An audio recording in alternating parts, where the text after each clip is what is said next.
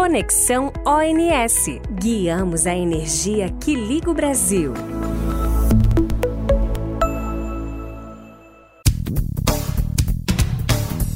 Olá pessoal, eu sou Davi Gonçalves, gerente de proteção e controle, e gostaria de cumprimentar os ouvintes do podcast Conexão ONS. Hoje seguiremos com a nossa série de discussão sobre serviços ancilares, que já está no seu terceiro episódio. Aqui vamos falar sobre a prestação de serviço ancilar, conhecido como Sistema Especial de Proteção, o CEP. O CEP é um esquema projetado para detectar condições pré-determinadas definidas pelos estudos elétricos e executar ações operativas automáticas, sempre em tempos inferiores às ações humanas, de forma a limitar o impacto causado por contingências no Sistema Interligado Nacional, o SIM. Esses esquemas visam garantir a confiabilidade e desempenho do SIM até a entrada em operação de soluções estruturais, ou permitir a utilização otimizada de uma rede existente, de acordo com os critérios dos estudos elétricos. Os CEPs são recomendados para manter a estabilidade dinâmica, garantir a operação do sistema elétrico com níveis de tensão, corrente e frequência dentro de limites admissíveis, realizando para isso ações de controle em equipamentos associados a esse sistema. Bom, agora deixo vocês na companhia do nosso time que vai explicar os detalhes sobre esse importante serviço ancilar. Um grande abraço. Obrigado, Davi. Olá, pessoal. Bem-vindo a mais uma edição do Conexão ONS, que traz explicações sobre assuntos relevantes para o setor elétrico brasileiro de forma acessível e objetiva. Eu sou Jefferson Goulart, engenheiro de contratos e contabilização da transmissão do ONS, e guiarei vocês em mais uma edição desta série sobre a prestação de serviço ancilar. Para este terceiro episódio, vamos entender juntos um pouco mais sobre a prestação de serviço ancilar Sistema Especial de Proteção, o CEP. Vamos falar de como se dá a indicação de sua necessidade, adequação da usina para a prestação do serviço e sua remuneração. Para os ouvintes que ainda não escutaram os dois primeiros episódios dessa série, que fala sobre os ritos regulamentares e a prestação de serviço de autorrestabelecimento, dá um pause aqui e escuta lá, porque está muito interessante. Para me acompanhar, convidamos três colegas do ONS: os engenheiros de proteção e controle Edson Ferreira e Igor Cardoso, e o engenheiro de apuração e contratos da transmissão, Rian Domingos, que tem sido nosso suporte contratual nesta série de discussão. Sejam bem-vindos, meus amigos. E aí, Rian, preparado para mais um debate? Com certeza, Jefferson. É um prazer estar de volta e aproveito para registrar que estamos recebendo muitas sugestões dos agentes sobre os temas para discussão e até sobre aprimoramentos da prestação de serviço ancilar. Opa, isso é muito bom, né? Dado o momento regulamentar que estamos vivendo. Isso mesmo, Jefferson.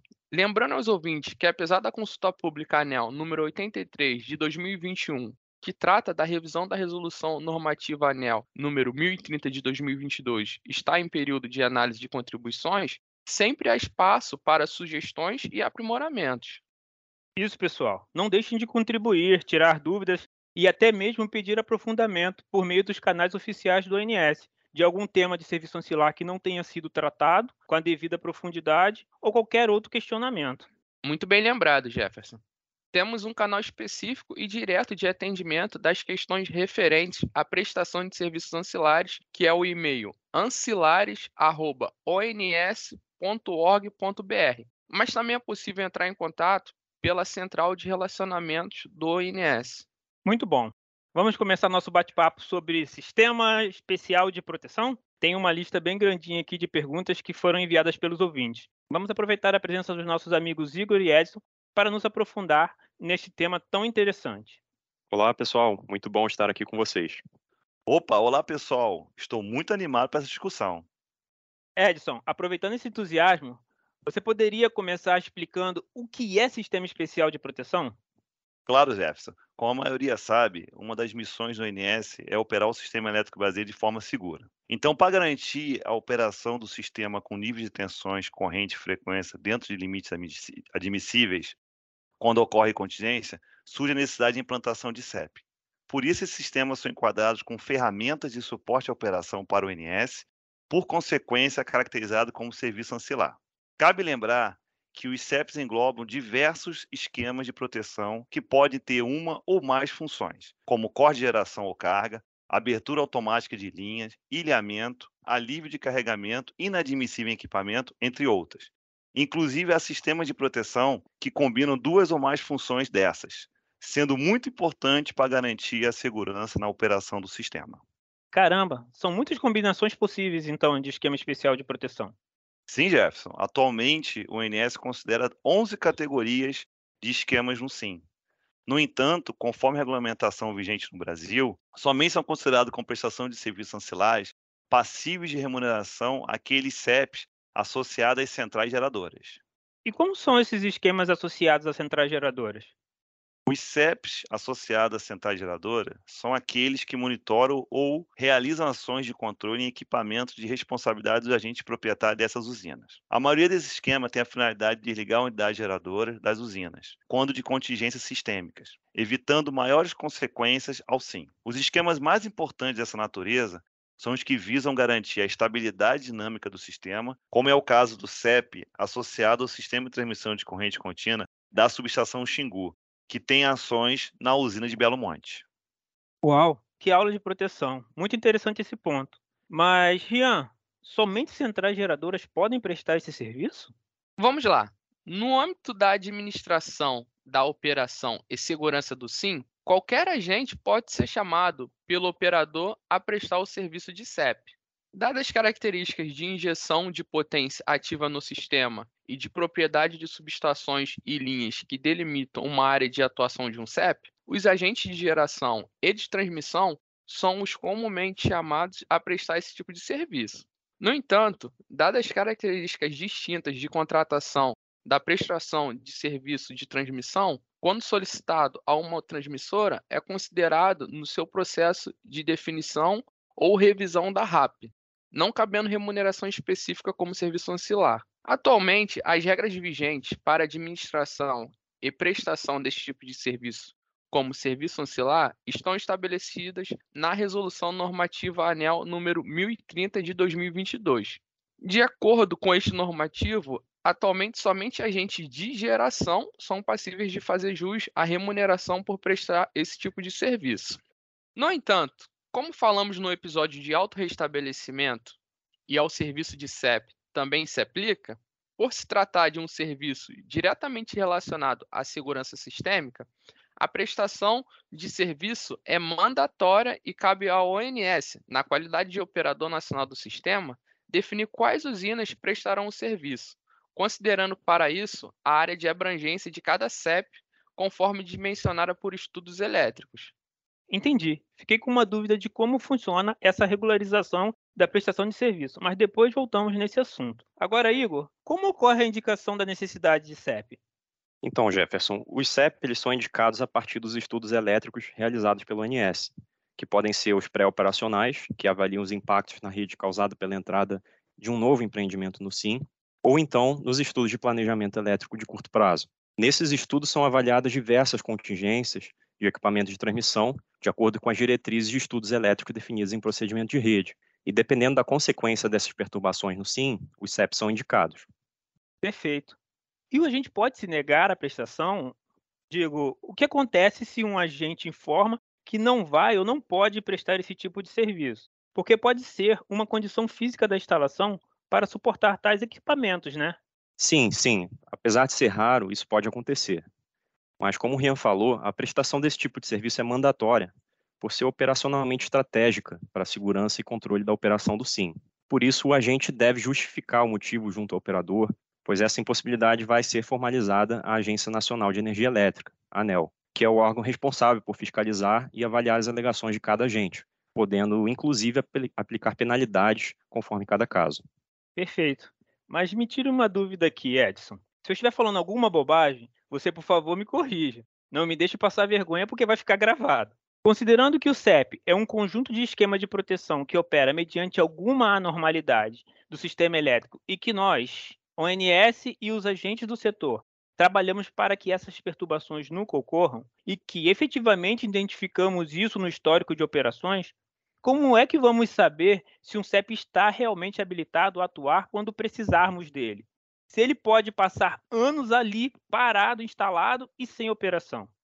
Opa, Jefferson, isso mesmo. A nossa intenção é que realmente os CEPs fiquem ali naquele sistema, que não haja perturbações e que não operem. mas por ser um serviço que garante a segurança sistêmica, deve ser avaliado com bastante seriedade. Por isso, nós aqui do INS acompanhamos bem de perto e anualmente elaboramos relatórios de desempenho dos CEPs associados às centrais geradoras encaminhamos à ANEL. E como é feito esse acompanhamento? Aqui no INS, nós temos um sistema que ele é responsável por cadastramento de todas as perturbações no SIM. Essas perturbações que têm envolvimento de CEP, elas são avaliadas e esses esquemas são avaliados também e são classificados. Quando identificamos alguma normalidade, são tomadas ações junto aos agentes para corrigir, sendo solicitada a execução de teste nesse esquema. A partir dessas classificações, é elaborado o relatório anual de desempenho do CEP associado às centrais geradoras. Perfeito. Rian, supondo que um CEP de uma usina não opere adequadamente, qual o impacto para o agente? Ele cai na mesma condição daquele agente que alegou impossibilidade de implantação do CEP? Não, Jefferson. Agora é um pouquinho diferente. Neste caso, o agente já possui o CEP instalado na usina. Como o Edson bem comentou, o ONS disponibiliza à ANEL e aos agentes o relatório anual de desempenho dos CEPs associados às centrais geradoras. Desta forma, as usinas cujos CEPs apresentaram recusa ou atuação incorreta e que foram no relatório classificadas com desempenho insatisfatório sofrem uma redução na receita anual que o agente tem direito, considerando, é claro, o tempo em que o CEP foi classificado como apto a operar. Muita informação importante aqui: remuneração, teste, glosa. Vamos por parte. Supondo que o CEP de uma usina tenha desempenho satisfatório, quanto o agente tem direito a receber, Ian? Vamos lá, Jefferson. Mas antes, deixa só fazer um comentário sobre desempenho satisfatório antes de responder a tua pergunta. Claro, claro, por favor. É importante falar que, como você comentou, ter desempenho satisfatório significa o CEP operar devidamente para isolar uma região defeituosa, mas também significa ele não operar se não houver contingência. Ou seja, ele ficar quietinho ali na dele se não há nenhuma normalidade no sistema. Certo, Edson? Isso mesmo, Renzo, está certíssimo. Nós avaliamos realmente o desempenho satisfatório do CEP é, seguindo esses dois critérios. E esse nosso relatório que encaminhamos para a ANEL, ele contempla bem explícito essa nossa avaliação para que a ANEL tenha subsídios para poder é, liberar a receita por completo ou apenas parte dela. Muito bom. E, diferentemente do serviço ancilar de autorrestabelecimento, as lógicas dos CEPs não necessitam de testes anuais porque são testadas com a periodicidade específica de cada categoria de CEP. Desta forma, para o cálculo da receita de CEP, são consideradas as informações disponibilizadas pelo ONS no relatório anual de desempenho dos CEPs associados às centrais geradoras.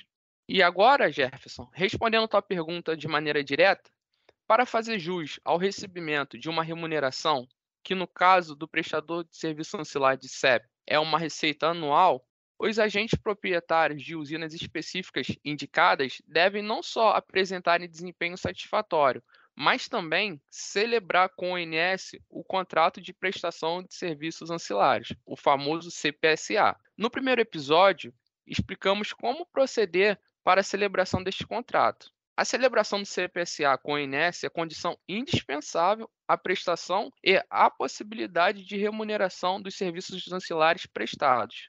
Entendi. Essa era a dúvida que eu tinha sobre a regularização do serviço.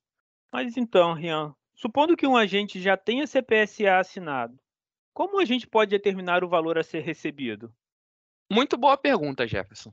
Bom, esse cálculo é feito pela agência reguladora considerando esses parâmetros que citamos. Mas, basicamente, a ANEL tem aplicado a regra estabelecida na Resolução Normativa 1030, que estabeleceu a atualização do pagamento da receita das usinas com responsabilidade de prestação do CEP pelo IPCA. Desta forma, utilizando como base o valor máximo desta receita, que foi calculado e publicado na Resolução Homologatória 2013 de 2015, a agência obtém os valores devidos anualmente e os publica através de resolução específica. Legal, pessoal. Sei que o nosso tempo está curto, mas vou fazer uma última pergunta aqui para fecharmos o nosso bate-papo. No caso de necessidade de adequação da usina para implementação do CEP, ele funciona como no autorrestabelecimento? Ou seja, o agente pode ser ressarcido pelo custo de adequação? Isso mesmo, Jefferson.